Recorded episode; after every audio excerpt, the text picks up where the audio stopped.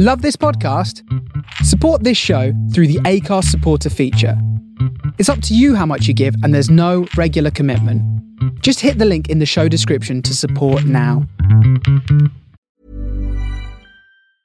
Ready to pop the question? The jewelers at BlueNile.com have got sparkle down to a science with beautiful lab grown diamonds worthy of your most brilliant moments. Their lab grown diamonds are independently graded and guaranteed identical to natural diamonds, and they're ready to ship to your door. Go to BlueNile.com and use promo code LISTEN to get $50 off your purchase of $500 or more. That's code LISTEN at BlueNile.com for $50 off. BlueNile.com code LISTEN. Assalamu alaikum, Wa alaikum assalam wa Wa alaikum rahmatullahi wa barakatuh. It's been a hot minute. Welcome to Two Cents. This is not your average overrated, underrated. This is not what we brought We've to you before. reinvented it, guys. We've had a little bit of a remodel here. Um, this is Two Cents. We're only bringing two overrated and underrated, and I've invited myself onto the podcast. Woo. so um, that's why we've had to shorten Nafisa and Selina's contribution. All right, who's going first, now? The headline I just saw was mad. I don't know why I'm saying he's going first. Like you guys didn't bully me into going first Not before after we you. recorded. After you. Bismillah. Do you want my overrated or underrated first? Can we're not have doing a overrated? podcast where it's- we're in like in the our office? office. Yeah, so we should probably mention that we finally got our own podcast equipment. Whee! Thank you, Mr. Harry Did anyone Hitchens. know? I feel like we should still have Harry Hitchens at the end of the credits. It credits. does sound nice, doesn't it? This was all possible Thank you because to of Harry Hitchens' contributions when we Correct. first started and his ongoing advice. Correct. and correct. help. Correct. Right. Are you ready? Yep, go for it. Um, my overrateds and underrateds this week. Most of them are based on stuff that I've just been reading over the last few weeks, and I thought it would be interesting to bring to the table to have a discussion. so, my first overrated is chasing perfect skin. And the reason why I brought this to the table as an overrated is because I read an article by The Atlantic and the title was The Best Skincare Trick is Being Rich. And I'd really recommend reading it. What? Yeah, yeah. She says the best skincare trick is being rich. And she says you can drink as much water and wear as much sunscreen as you want, but the most effective skincare trick is being rich. The wealthy have mastered the look and it reinforces capitalistic notions of success and who achieves it. Um, and the reason why I bought this the table is because I feel like I've had many conversations with many of my friends about our skin and the size of our pores and that pigmentation. I, mean, I still don't get the pore thing. she, I don't, she doesn't struggle from the large pore thing. I can't No, I've got pores. No, but you No, don't. don't, no, you you don't, don't have don't. pores in No, the way don't. I have pores. No, neither of you have pores in the way I have pores. What? So, no, Sara, come on. Actually, which is Pores like- are just part of your skin. No, but some Haven't of us have been larger pores. Socialized to be like you can't have big pores. so yeah basically she talks about how um you know you get those articles which is like oh this actress uses this $10 cream or this this model this is her secret skincare. And it's like this like drugstore beauty buy right? And she's like but actually the reality is all these actresses and all these people that we see with quote unquote flawless skin really and truly they're having like $200 facials every other week if not every week they're It's having their business to have good skin. yeah, exactly. And I, I believe I just have to come to a point where I'm like, actually, this is my skin. This is what it's going to be. My pores aren't going to get any smaller. I my skin is never going to be like porcelain smooth, baby's bum vibe. Like this is it. This is my skin. How do you know? Cause, nah, Sara, come on, No, you might, because what it- the, it the skin your- that this the skin that I want is the skin that I have with a filter on. She basically says like the reason why this whole like skincare, flawless skin industry is there is because if beauty editors were there saying actually what's going to fix your skin is expensive treatments, it would be too depressing for women to read and it would be too depressing for us to because we wouldn't feel like it's attainable because we'd be like oh i've not got all of that money to spend on treatments and this night cream and this day cream and this toner and blah blah blah What about people who aren't rich and have got amazing skin? genetics But do you not think there's a rich person out there that is doing exactly the same things? They still express the same things as you. yeah i'm not saying just because you've got money that your skin's going to be perfect but i'm just saying that like i, I think we've created an industry uh, that is trying to sell women women these ideas that if you have this skincare routine you're going to get to X and I think it's just time to accept that you're not going to deviate too far from where your skin is now. Yeah, the the Korean ten step skincare thing, I was absolutely thrown off by. Right, my second one, um, overrated is hustle porn and acting like you're working really long hours and sharing that on social media because it makes you look like you're really busy and a go getter. And the reason I say this is because yesterday I was working uh, until about 11 o'clock at night. And I, um, being the millennial that I am, at 10 o'clock, I I took a photo of my laptop because I was working on something and it, it had like the Amaliah banner and it said Amaliah and it looked nice. And then I took a picture and I just put it on my Instagram Instagram stories and I just captioned it saying every day as in like everyday Amaliah, you know. Um and then I was doing my work enough and then I put another post because I was like I don't want people to think like oh look she's working 11 at uh, 10 o'clock at night wow look you know what a hustler what a da, da. and i was like i don't want to create that image because the reality yesterday was that i spent the morning at my mum's with isa and so i didn't start my working day till 1 p.m mm. so for me it's like i was just putting in the normal hours of a day but they were just inverted i think there's definitely this this glorification of working long hours and making it known and showing people that like I'm busy, I'm busy, I have no weekends, like, you know, I have no evenings, I'm just hustling, hustling, hustling, trying to make the dream work, blah blah blah blah blah. And I get it, but I think the obsession is to work long hours rather than produce something. Do you think some of it is to show the reality of actually because everyone's seeing the shiny Mm. whatever it is the the end result. And it's like well actually it wasn't that easy. This is what is behind I, I think yeah, there definitely is that, but I also think there's an element of like like did you see Wags' story today? No. she was like showing part of that. Like she's on holiday she's gone away. I think it's her birthday Yeah, yeah. I, I, I, I, am not saying that like anyone who posts about them doing their work is like oh cringe hustle porn, but I, I think there's like, I guess it's like a, a badge of pride, and I get it. Yeah, I, yeah, I am proud that I put in a lot of work, and you know, I, I am proud of my work ethic. I know I can work hard, and that is something that I've like I, f- I feel like is a trait you know and something you have to nurture and yeah there is a element of like i i like the fact that i'm known as someone who puts in the work who mm. gets stuff done you know but at the same time i almost feel like people see it as like integral to building a personal brand as a founder I think it's complex because actually, when you are first building your business or doing anything, Yeah. yeah, when you're starting up, it is hard. Yeah, Even when you're learning a language, yeah, you're having Yeah. to put in a bit more, few more hours mm, than yeah. you would in six months' time. And I think perhaps our space, you know, our I don't want to use the word demographic, but the people that we know, everyone's kind of starting out. There's a mm. lot of new initiatives. We're in that bubble. Mm. You know, in ten years' time, that could change perhaps Yeah. Mm. so it's it's hard because everyone reads things differently. Yeah. Yeah. And that's that's I guess that's why yesterday I felt like I had to put the disclaimer because for me it was just like I was for me it was out of love for Amaliah. I was like Amaliah every day, isn't it? Mm. You know? And then I thought, wait, someone is going to look at the story and be like, oh, I need to be working till 10 o'clock every night. That's how you can build a business and da da da da da. And so for me, I, I felt like. And it- there might be just- someone that, that looks at it and said, I don't want that life. Yeah, yeah, yeah. And it, for me, it was literally saying, just don't believe the hype. Go on, Sara. Guys, I have to say again, I have a newfound appreciation for what you guys have been doing for the past nine episodes because this has genuinely been the hardest thing ever. It's trying to put. Okay, yeah. So I'm a little. Oh god, a little bit nervous about this. That's good. Yeah. All right then. Let's go. Let's go. go on. So what's your first? Is My f- overrated? Yeah, my first overrated is owning a car. And I say that because I'm in the process of learning how to drive. And so for me, this is a relatively late venture. All my friends got their driving license and their car thing out of the way when they were coming up to, well, basically as soon as we could.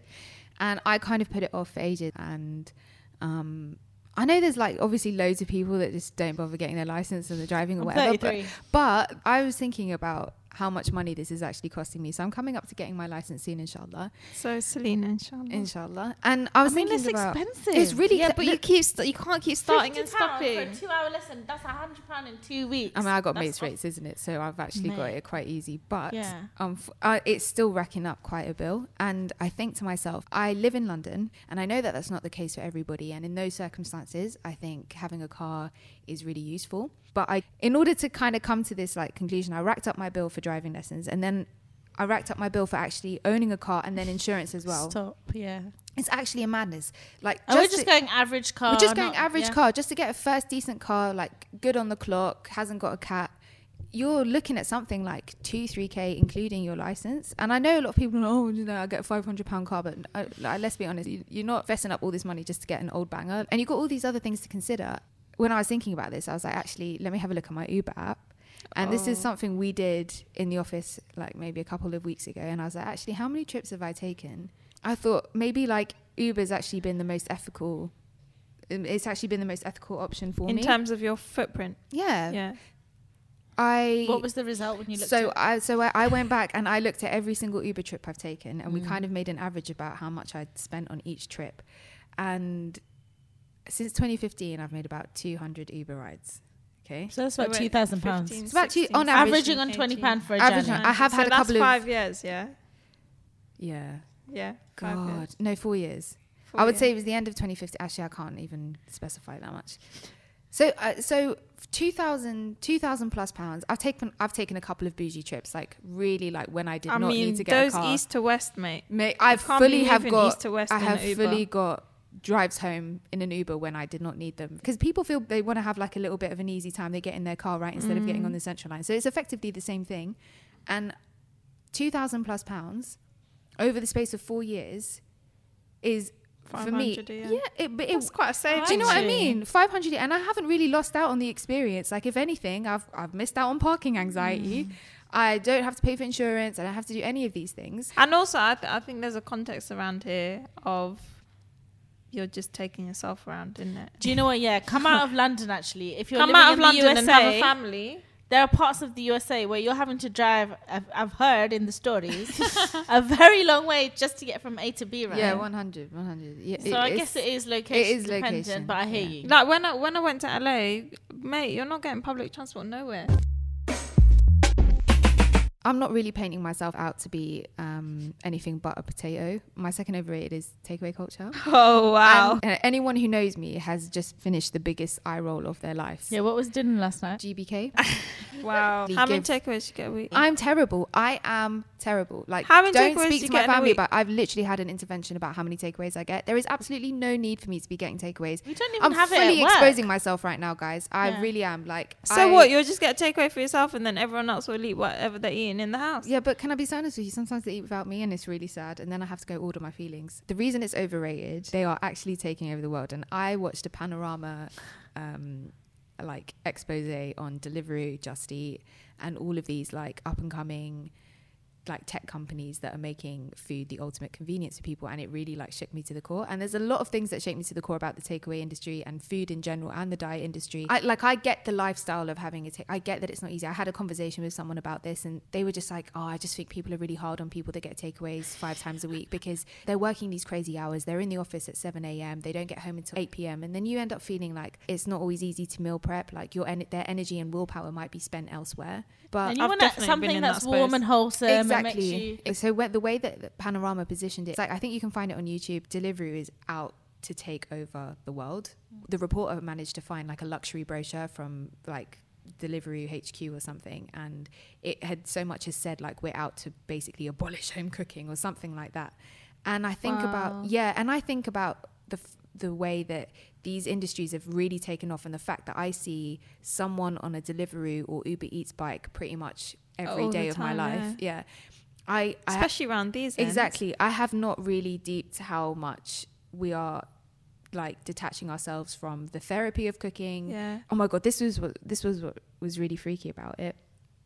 So, Deliveroo have actually um, taken over this like um, site in Tower Hamlets. It's like a an abandoned site, and they've got these like shipping container type units, Mm. And they're called Deliveroo Editions. And And the Um, kitchen. their kitchens. So they set up basically like they're like almost like concessions for restaurants. Yeah. And I don't know if they get like restaurant chefs in specifically for those containers, but just an entire like site catered to convenient food and restaurant food in these shipping containers that maybe would crop up at like a Christmas market Yeah. or is now a fixed site. Local residents are like, well, at peak times, there's 192 bikes coming in and out of that site, like motorcycles, like mopeds, 192 an hour. That is um, that is like They're literally feeding. Right. Imagine what they must be churning out. And I just think, God, like, forget the fact that you're now detaching yourself from like cooking your own food. Imagine like the m Hmm. environmental like consequences of takeaway culture, the amount of plastic that's being thrown There's away. so much rubbish. all of the comes with it. rubbish, all of the wasted food, and then the psychological impact of just ordering a food at the click of a button. You have the financial impacts of because it's it's so disposable. I feel like you throw your money away the same you do with takeaway packaging, and because it's it was always like positioned even in advertising as a luxury, we've Mm. kind of just latched onto that and mm. turned it into like something else. Right. Like, oh, I have takeaways. Ex- yeah. Exactly. When Yeah. actually it's peasant behavior. Yeah. Yeah. And it is. We've we've spoken about this idea as well of I, I think it might have even been Hamza Yusuf, you know, where he was talking about like the further you are from the food source. Oh yeah, it was in Agenda to Change. Yeah. The further you are from your food source, like you can't you need to understand that has spiritual implications and Mm. spiritual impact and that like food and cuisine and, and cooking used to be held in such high esteem Mm. and you know the whole idea of there is barakah in food like how Yeah. much barakah is there in food that's you know you're ordering at a click of a button it's Yeah. being created somewhere in some warehouse and Yeah. and all of that and i think it's again when we talk a couple of podcasts ago we were talking about the spiritual disconnect in a lot of our actions and our behavior and i really feel like takeaway culture is is one of those All right, my first overrated. No one's gonna like this, but I just I cannot. lineup I can't fathom it, and I don't want to explain it because I think enough people will get understand it, and it's a bit of a bugbear for me. Um, but watching movies and programs again.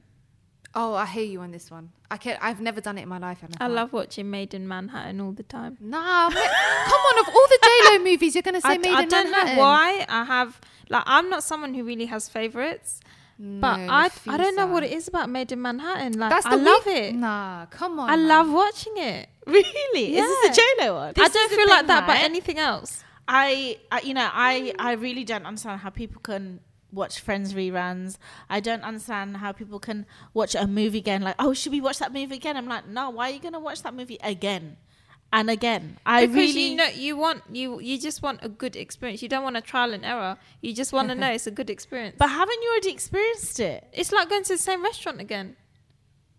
But the company might be different. The variables are always no, but I'll go to the same restaurant with you ten times. But I'm funny. There's a difference, isn't it? yep. But I, p- me personally, when like everyone's like they'll suggest a movie, I'm like, oh, but we watched that. But before. I forget what's happened in the movie personally. Okay. I, I feel like there's there's nuance, isn't it? I feel like if you give a buffer time of like three years, Yeah, I you can watch a movie again. I really do not watch movies again. There's one movie that I've watched again, and that's you know that. But it's because Yeah, see, hold on. I know, I know, I know. You just have to find a favorite, Selina. But she's She found, found her She's favourite. found watched that like ten times, bruv. but that and is the she'll come to me and say, say some of the lines. but some people do this as like a regular thing. Like they'll they'll just like watch Titanic again. I'm like, how dead is that? No, Then? do you know what I think is? For well, I'm trying to understand the psyche here. Yeah, I I think part of it, yeah, maybe I'm just talking about myself here, is that you know your life is full of so many variables and so many so much decision making. you comfort know, thing. yeah, it's a comfort. It's a comfort of like. I know what I'm gonna get. I know J Lo's gonna get the happy ending. I know J Lo's gonna look buff. I know that I'm gonna laugh. I know I'm gonna find it cute. And now I, I honestly, I've tried to understand. Sorry, maybe you can psychoanalyze me.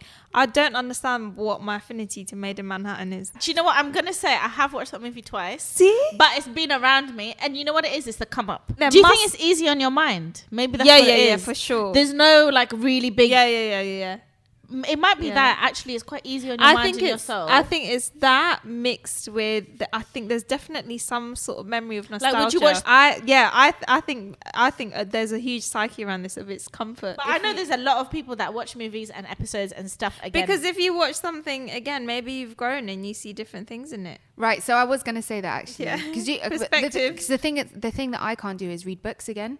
Once I've read a book, but apparently that's the, the exact opposite of what you should do. So some to quote Hamza books, Yusuf again, he said that um, you should read a book at least three times. He's got a whole lecture. See, do you know what? My it. whole reading a book again, is more FOMO for the books that I'm not reading.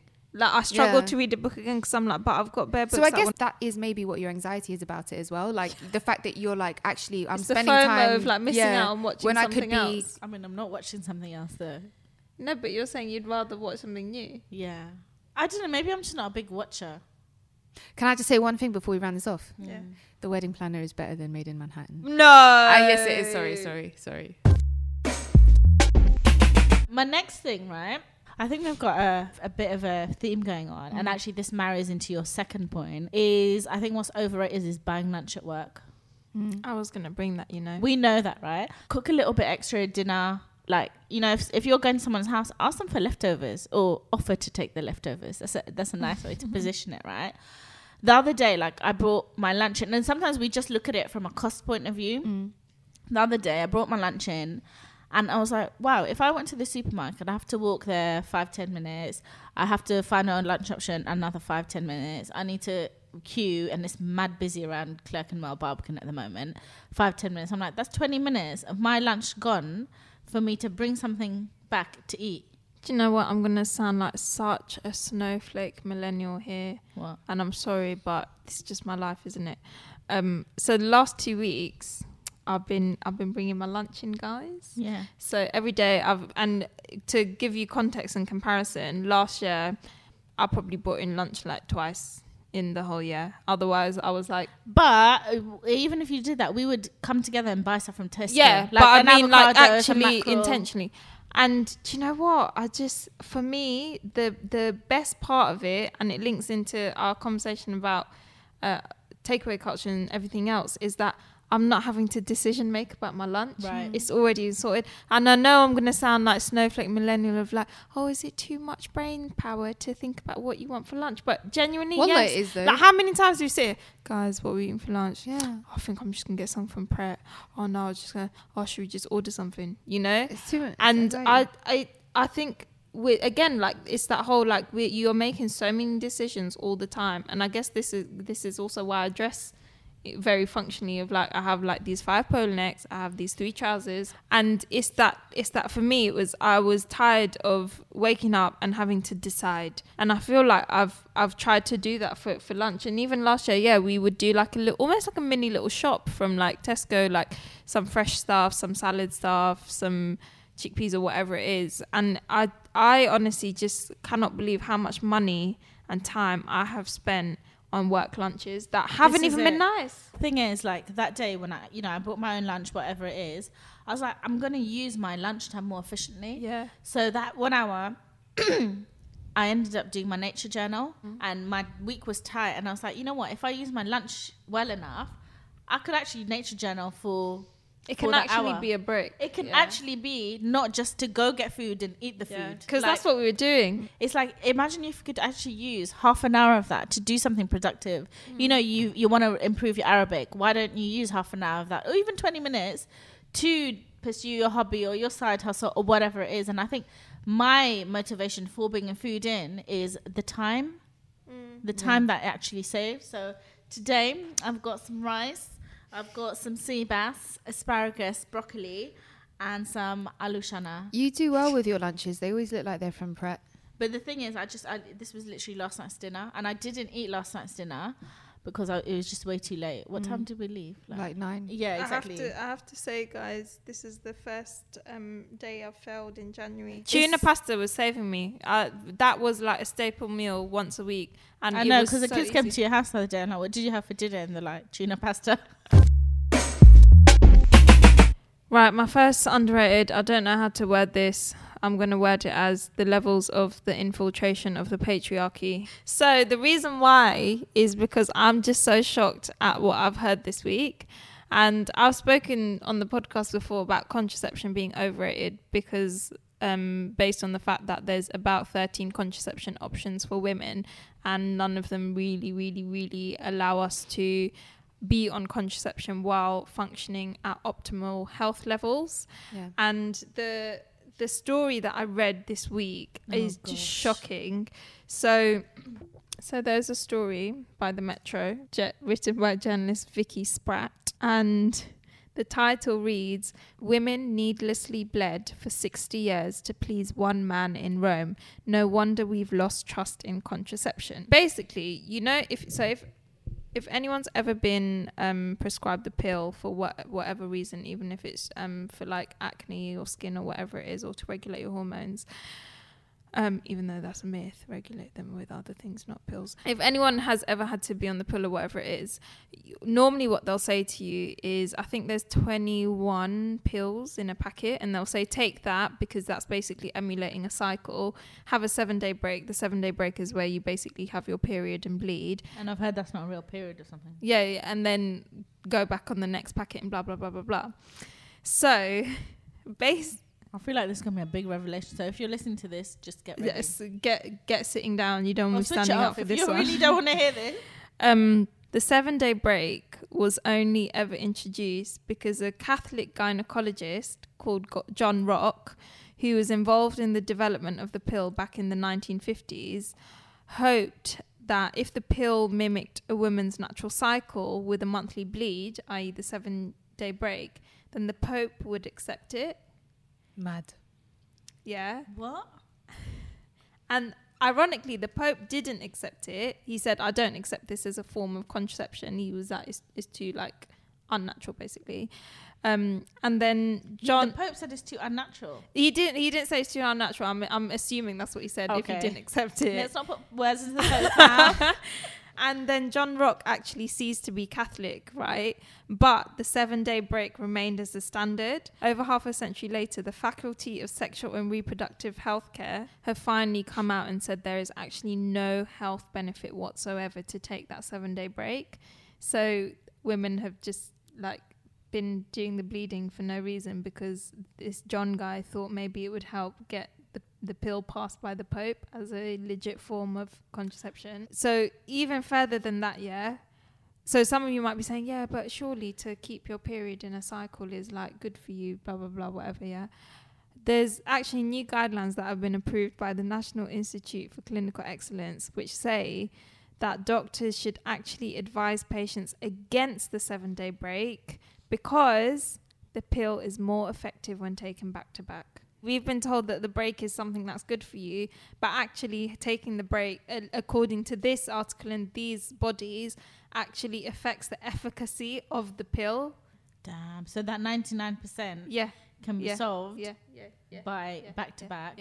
And and she's basically saying like, imagine all the things that we aren't told about women's health, because she she's called this like the Pope rule, and again this comes back to when I talked about contraception being overrated and some people who really suffer in terms of their mental health Yeah. because of the effects of contraception and it's just not taken seriously. yeah. With the advances in technology and medicine, there still is not a viable option for the man to take. You have created 13 options for the woman or more. That's mad. It's and a di- di- you know a diversity range of pills, but there is not one option for the man. T- okay, there's the condom, right? But that's like an external thing. Let's not f It's with also his just body. one Let's of not very add any few. hormones. Yeah, yeah, but the Yeah. woman can take that. Let well, the woman take the hit. it's they just they just don't care about women's health, man. My second one. Yeah. Um, I'm not entirely sure how to word it, but I'm gonna give it a go. Go for it. Um, what's underrated is the everyday hostility that people of color have to face. And the reason why I've brought this one to the table is because Nicole, who is one of the founders of Black Girl Fest, posted on her Instagram this week, and it was basically a picture of her, and she put this long caption on her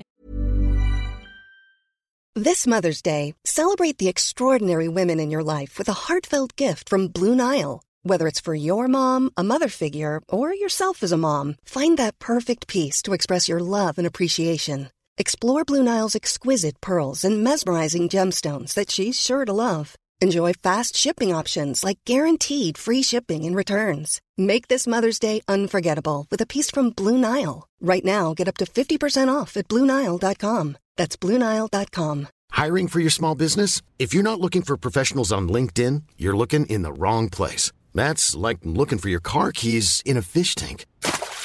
LinkedIn helps you hire professionals you can't find anywhere else, even those who aren't actively searching for a new job but might be open to the perfect role. In a given month, over 70% of LinkedIn users don't even visit other leading job sites. So start looking in the right place. With LinkedIn, you can hire professionals like a professional. Post your free job on linkedin.com slash people today. Instagram stories and it said I get into my freelance job at 7:30 a.m. because the microaggressions I experience on my normal commute time started to take effect on my well-being. Super anxious high stress and sometimes frustration and anger. This is existing whilst black this is living in Babylon Britain. Even minding my business reading my book trying to keep out of people's way I'm tutted at shoved sometimes poked and stared at as a reminder that I don't belong. Even for the 6 minute journey for me as a black woman, it feels like I was confined in a metal container amongst people who visibly don't like my presence. Energy you can feel around you. Don't know if anyone else experiences this, but I thought I'd share. And I read it and I was like, my honestly, my first reaction was like, wow, that sounds like a lot of work to have to come in at 7:30 a.m. for to basically avoid that commute. And then I realized that actually we don't validate our experiences enough. Because then I I actually messaged her and I, I I said to her based on a conversation we were having in the office actually. Of like we've been in the office with 23 Code Street for the last few months. It's pretty much been an all-female office, people of color, majority compared to a lot of the offices we've been in, which is 100%. which has been basically all white men. Um, and I didn't realize that actually a lot of those times when I was occupying those spaces, I was I was tense. yeah, I was tense. I was ready, like I was on guard. Like my cortisol levels must have been like nuts. And I only really realized what it meant to be in an inclusive office for me when I came here. And it's just felt like my guard is down, you know, I don't and I, and I, uh, and it made me really reflect on like some of my experiences and some and the fact that sometimes we don't realize the physiological effects on our body of being in certain spaces which are just not in- inclusive. And i know we've there's been like a lot of chat about inclusion and diversity in the context of like it's the right thing to do and we need more brown people and black people at the table. But for me it's like stripping it back and actually looking at the very real effects of being in spaces where you are on guard Yeah. Um, I don't even want to start because when you read out her expla- uh, her experience, I just started thinking about the many experience that we have and the fact that we have to validate we our microaggressions aren't enough to say this is affecting me. Um, it has to be like It has to be like you know Your you swore at hijab me got pulled slapped- off, It yeah. has to be so aggressive. yeah But actually, this is you know people leave marriages, people live leave relationships because of emotional because of microaggressions within their own home. Yeah. Mm. You know, someone not liking their food consistently on a daily basis, or someone just making you feel a way about the space that you occupy in the home. So what's the solution for that though? Is it for creating like people of color? I mean, for us, it's been being in a all-female office Mm. and people of color office, like genuinely. So you're not having to second guess yourself. You're not having to. And the thing is, I just, I, I, like, I, I don't think those who haven't had those experiences even you can't understand it Yeah. because it sounds so simple it sounds so like oh so what if someone like tutted at you on the train but when it's like for, for nicole she's changed her fundamentally changed her commute you know some other people were saying Her that lifestyle. yeah, Yeah. so for some other people it's been that um they don't get on on rush hour and they leave work later and things like that and honestly I, f- I feel like we're in a space where this a lot of the solutions are, are about you having to change Yeah. something Yeah. because you can't expect the a whole mass population to, to change for you Yeah. not at this moment in time anyway but it just i just I, when i saw that it really like touched a nerve with me, and I just thought if anyone is out there that does has ever like felt those reactions and things like that like basically i'm just saying i'm validating it because it is something very real you're not being sensitive you're not being emotional or whatever it is like it is a very real experience So, my first underrated is actually I don't know which one to go with first. I might do personality test because that's a little bit. uh, Oh. Probably it's probably my, one of my weaker ones, but I think they're the most underrated thing ever. And I always get booky looks whenever I'm like, "What's your Myers? What's the best one? Code? What's the best one? What? It's the Myers Briggs test, okay right? So like I, is that the infj yeah, that's the INF. Blah, blah, blah, i blah. believe in that one you know I feel like I have to be the, the spokesperson for the Myers Briggs test and like all of these like personality tests and love language tests and everything else because I feel like a lot of people like cast them off as like woo woo and the Oh, same. love language test. But is Yeah. it? But don't you feel like people cast them off because gossip magazines made really crap ones? but they they usually featured like horoscope type things, right? like the because few there, there's certain things that are haram, not because we don't believe in them, but we just believe we don't need to engage with it. Yeah, right. The world of personality tests and figuring out what your traits are and things like that. That that's absolutely like complete. That's halal for us. we're, we're allowed to do that. Massive companies pay consultants like millions of pounds to recruit people based on these personality tests, and Yeah. I personally think that they are so helpful for kind of for, for getting to know yourself and maybe like articulating traits of yourself that you haven't been able to before. So like a lot of people are just like with the horoscopes, they're like, oh yeah, that happened to me that day, and I'm like this, and that's what Virgos do, and blah so blah blah. also for getting to know other people, I've known people that like actually bridge the gap of communication by getting to know how they react to things, how they communicate things, what their love languages are. Like that that book, like the love languages craze, have fully saved people's relationships It because has, you know. It just makes the most it has- sense, like- yeah, I understand why things trigger you, you. yeah, exactly. Like so, how much more like are you getting to know yourself just by Sara, if there were three tests that you think everyone should do, Yeah. what would they be? Oh, first one is Myers Briggs, obviously. and You- why? Do you know And- what? You're putting this in an article. What should you Really? do? What should you do So- and why? Uh, 16 personality seems to be the the best one and they break down your your code. So for anybody who doesn't know what the myers-briggs test is it basically breaks down your personality into four categories whether you're extroverted or introverted whether you're in intuitive or thinking um, whether you're feeling or oh do you know what Forget it. Planning or something? yeah yeah yeah i would not say use them to box yourself into a That's, category you know them people that say, "Well, I'm a Leo in it, so Yeah. that's why I'm like that." I'm You like, know what? For a long time, I did not. I hated personality tests because I hated the fact it was trying to box me in. and tell me that I'm a certain way. yeah, yeah, yeah, and I'm like, no, you don't know me, bro. I have never, uh, I have never felt that way. I, I, do you know what? I take it so seriously. I take my tests once every year because I, I, I know it sounds so crazy, but it actually just goes to show something for like maybe the development of my traits. And I've never looked at it as me boxing myself in. I've just looked at it as a language You'd to really understand benefit myself. from it, Shiloh. Can I say something? I feel like the essence of this whole podcast is that we have a lack of time to mm. reflect, mm. to do, to fully engage with ourselves and our souls and our whole being. so we need all word. these different things because I'm not saying these things are bad at all. Yeah. But if our lives, unfortunately, our lives are the way they are, they're fast moving, we're doing this, we're in a capitalist society, etc. But if we really had genuine time to reflect every day on ourselves, on our relationships, you would come to these conclusions, right? But I think they give you good frameworks. Back Mine was mind. definitely like it, and it, it gives you the language of what are your strengths. Like one of the things I realized is, you know, it was saying like I'm very solution focused, problem focused, and they was saying that sometimes, like for for me, if I see a problem, I'm like, okay, how can we solve it?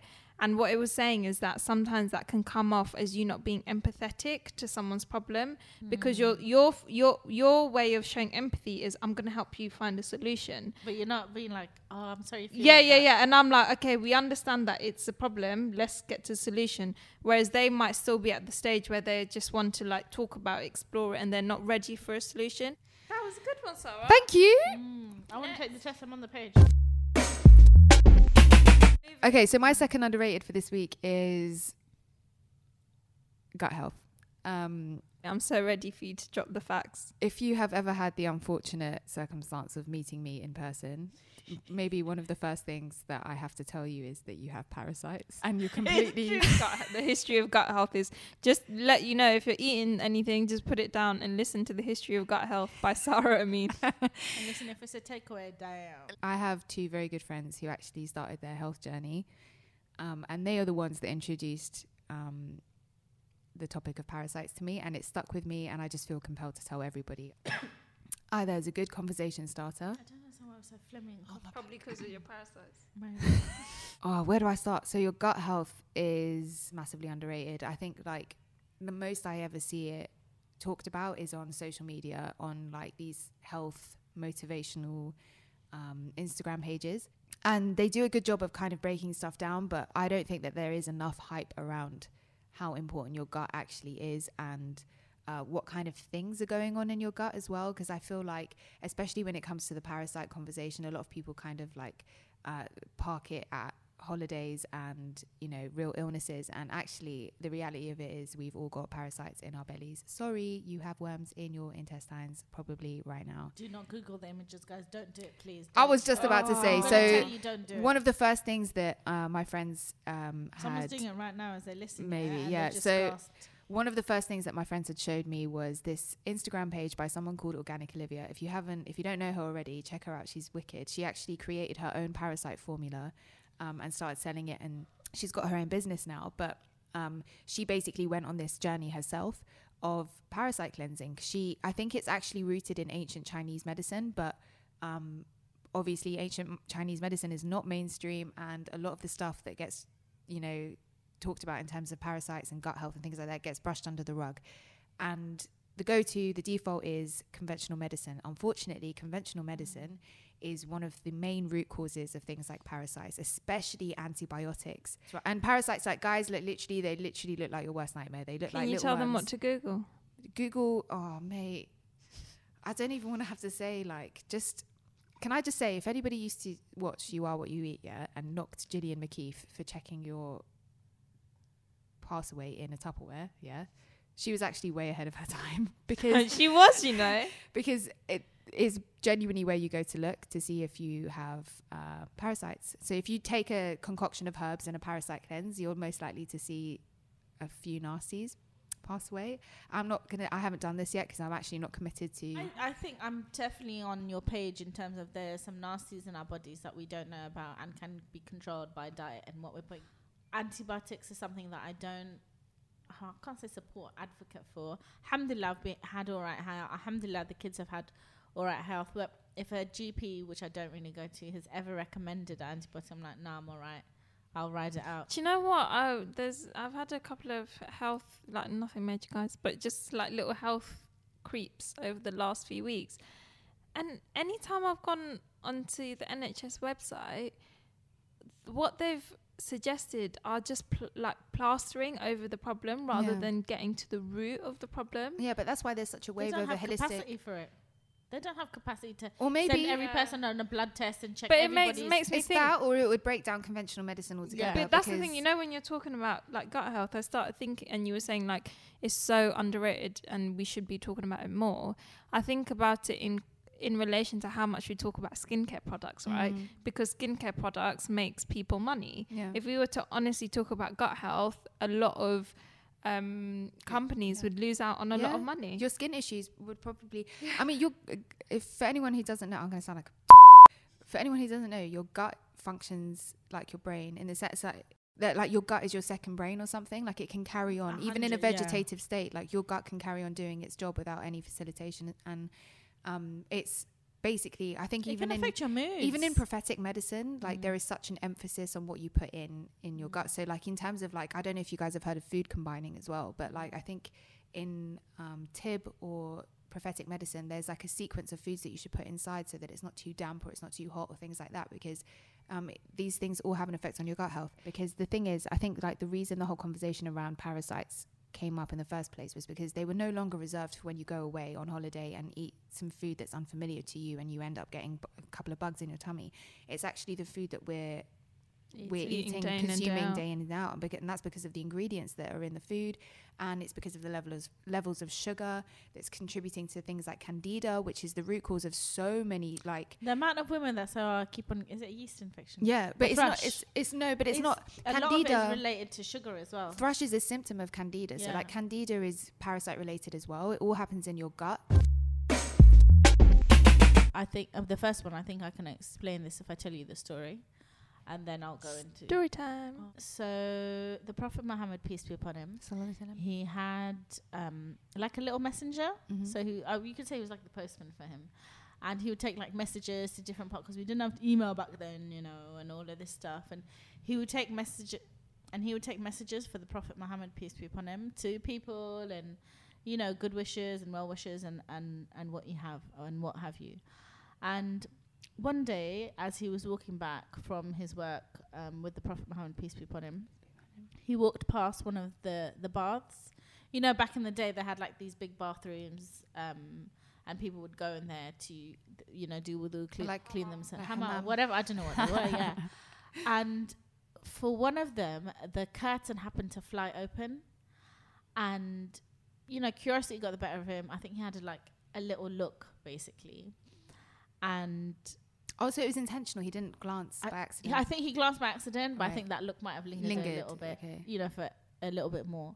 I guess things that we've done, you know, ourselves, Yeah. like you know, looked at something a billboard a little bit too longer, or Mm. whatever it is. Yeah, we're human. Yeah, so you know, what whatever it is, you can look up at the detail of it. But uh, he ran away, and he was really ashamed. And a couple of days passed from the incident, and the Prophet Muhammad, peace be upon him, was like, "Where is he? Where is Talaiba?"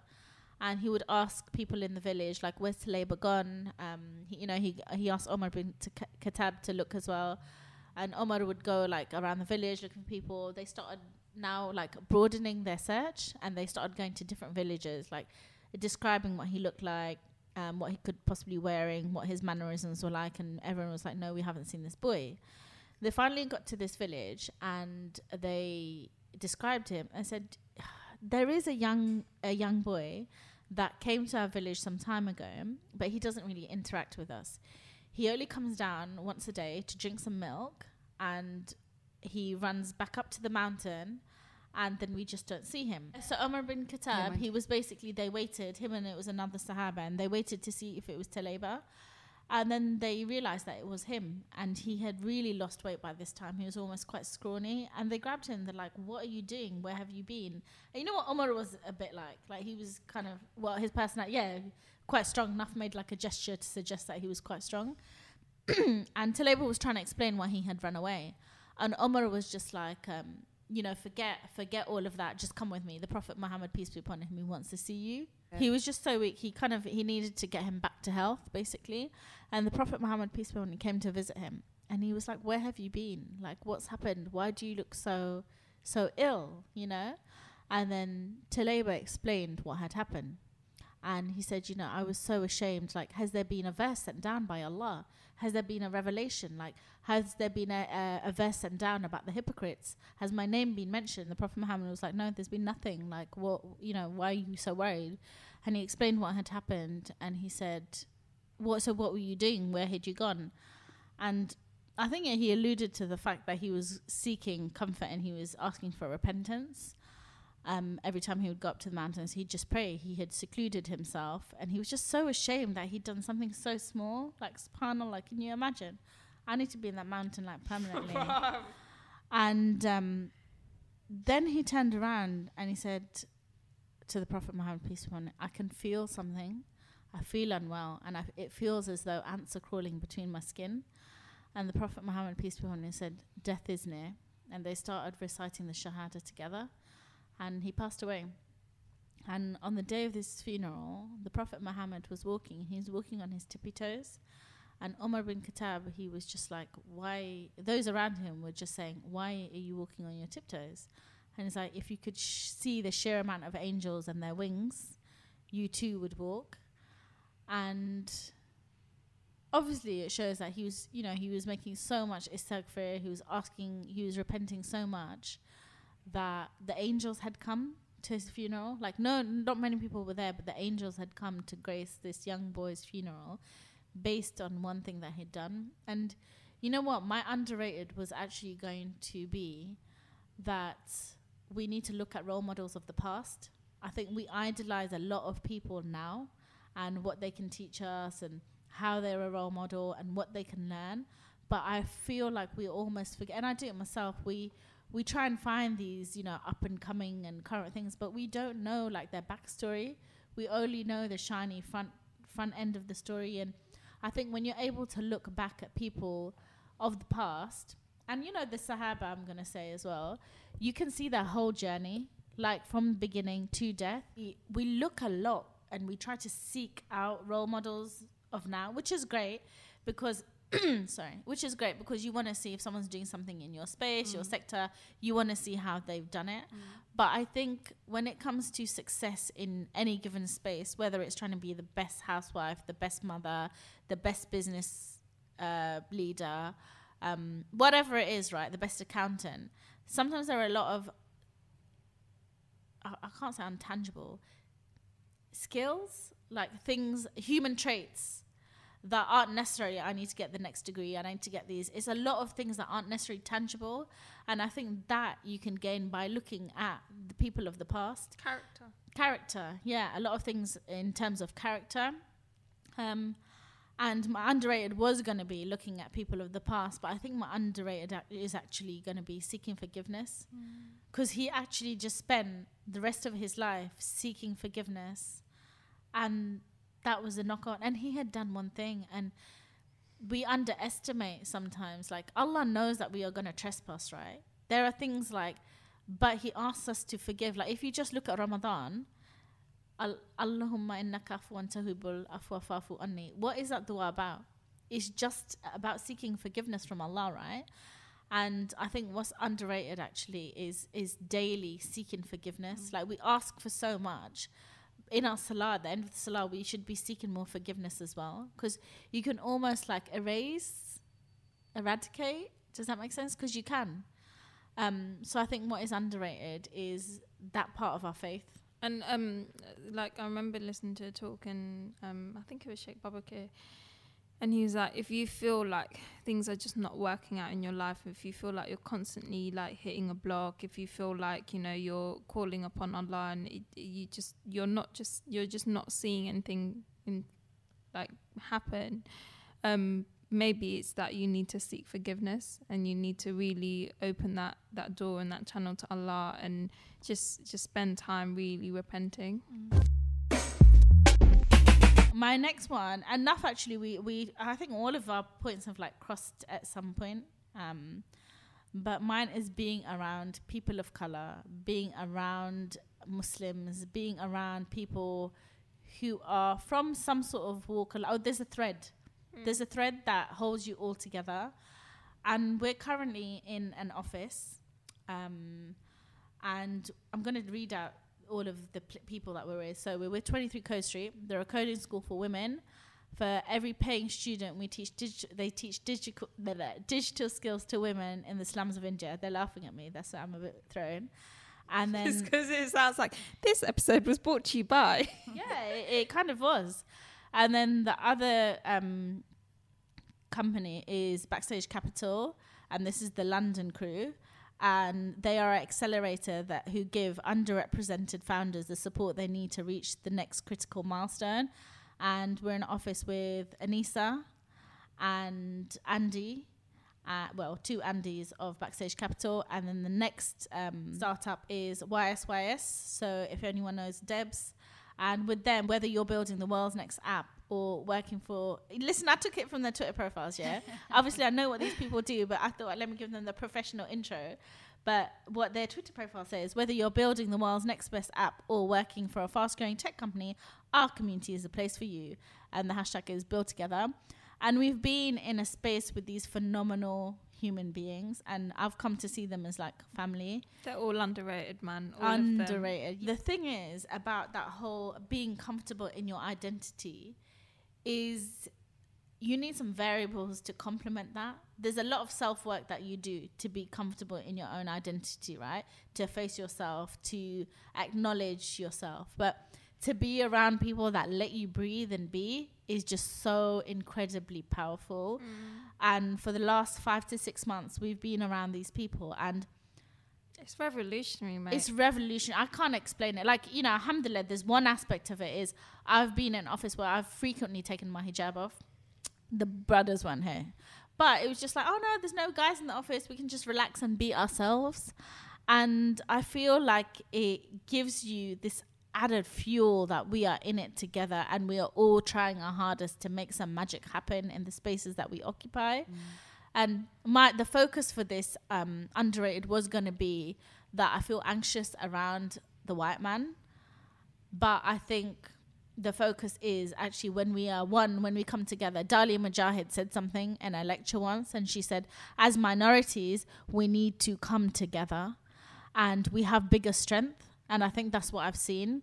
I went to a talk recently, the one hosted by Hafsa Dabari, and Ayo said something. He said, you know, he he was alluding to around like political engagement versus political participation, and he said, imagine if all people of color, all minorities, we didn't vote, but we used our voting power as leverage to almost imagine if we went like in the startup scene, if we actually went to organizations, you won't get our support until we see XYZ change. And I think it's amazing to see that we actually have so much power, like as a collective, as, as we- we minorities. I think generally, from what I've seen, is there's still very much this colonized mindset of we need them, yes. and so we don't recognize our true collective power. Yeah, exactly. If- Um, you know, it, it goes t- a little bit to the conversation around boycotts because my friend was talking. The reason why a boycott doesn't happen is because you got two percent of the population boycotting, you got twenty percent still eating McDonald's, three percent over here. If we all collectively came together, like I think we should be running a campaign where every single month a different brand is highlighted Do you know and what? trying to really push the wave of change. on Netflix, I was I've been watching this series called Killer Mike, and one of the episodes is um, about living black, and he basically talks about how a pound I, I can't remember the exact numbers, but he basically was saying how back when segregation was a thing, he was like actually it was better for the black economy because the pound would stay in the economy because you you couldn't even go and spend it outside, right? Because they wouldn't accept it. Imagine if they stop segregation. Imagine. Yeah Wow. and then he like put a whole new spin on it and he was they he showed some research where he was like a pound in the asian community stays in mm. circulation in their community i think it was about 20 days or something it was the highest Mate. in the white community it circulates and stays for 13 days he said in the black community it stays in for six hours What? Damn. Why? Because because and then he did the the, the whole episode I mean, I've seen that. Docu- have you seen the documentary about the hair industry? Yeah and yeah. how the majority of Yeah. hair shops are owned by? asian men. Yeah. um yeah and then he was saying so basically he set himself a task for i think it was 72 hours. He was like i'm only going to spend my money on black owned establishments. To the point where he went to a black owned restaurant and he was like wait hold on. Where's where's the produce from? Is it from a black farm? And they were like no. And he was like i can't eat it and then he went and found a farm and he ate there. And he, he wanted to make like even down to like he needed to get a um taxi. And he was like i need a black owned taxi company. And then he ended up hiring like this huge coach which was a black owned business. And even even even weed yeah he was like i really want to smoke weed. He was like but they little bit, yeah. But mm. he was like, but they gentrified weed. All the growers are white, and, and he was like, I can't even get weed because it's not black owned. And it's so fascinating to watch it. And even one night he goes to like this new place, and he ends up sleeping on a park bench because he's like, there's no black owned hotel here, so I can't. What? Yeah. bruv, he's committed to the cause. Yeah, he was. pro- It was crazy. Makes all the difference, though. Yeah, t- it was crazy, but it's so fascinating where he was basically saying we need to have that power in our own economy, and because we we're need to recognize the power Yeah. first to then have yeah, the power. Yeah. Um, all right, guys. Thank you very much for your overrated, underrated this week. thank you to myself. Have exhausting. Um, flipping. How was your we've first been- experience, Sara? Um, I it actually went surprisingly well. Um, you probably I don't know how everyone else. I think it went well. Do you think so? Yeah. Thank you. Um, I'm gonna have anxiety in the lead up to the next one because overrated are just like the hardest thing. But yeah, okay. Anyway, uh, thank you to everybody listening. We'll see you on the next one. Say salam, guys. Salam alaikum. Salam. Planning for your next trip? Elevate your travel style with Quince. Quince has all the jet setting essentials you'll want for your next getaway, like European linen, premium luggage options, buttery soft Italian leather bags, and so much more. And is all priced at 50 to 80% less than similar brands. Plus, Quince only works with factories that use safe and ethical manufacturing practices. Pack your bags with high-quality essentials you'll be wearing for vacations to come with Quince. Go to quince.com/pack for free shipping and 365-day returns.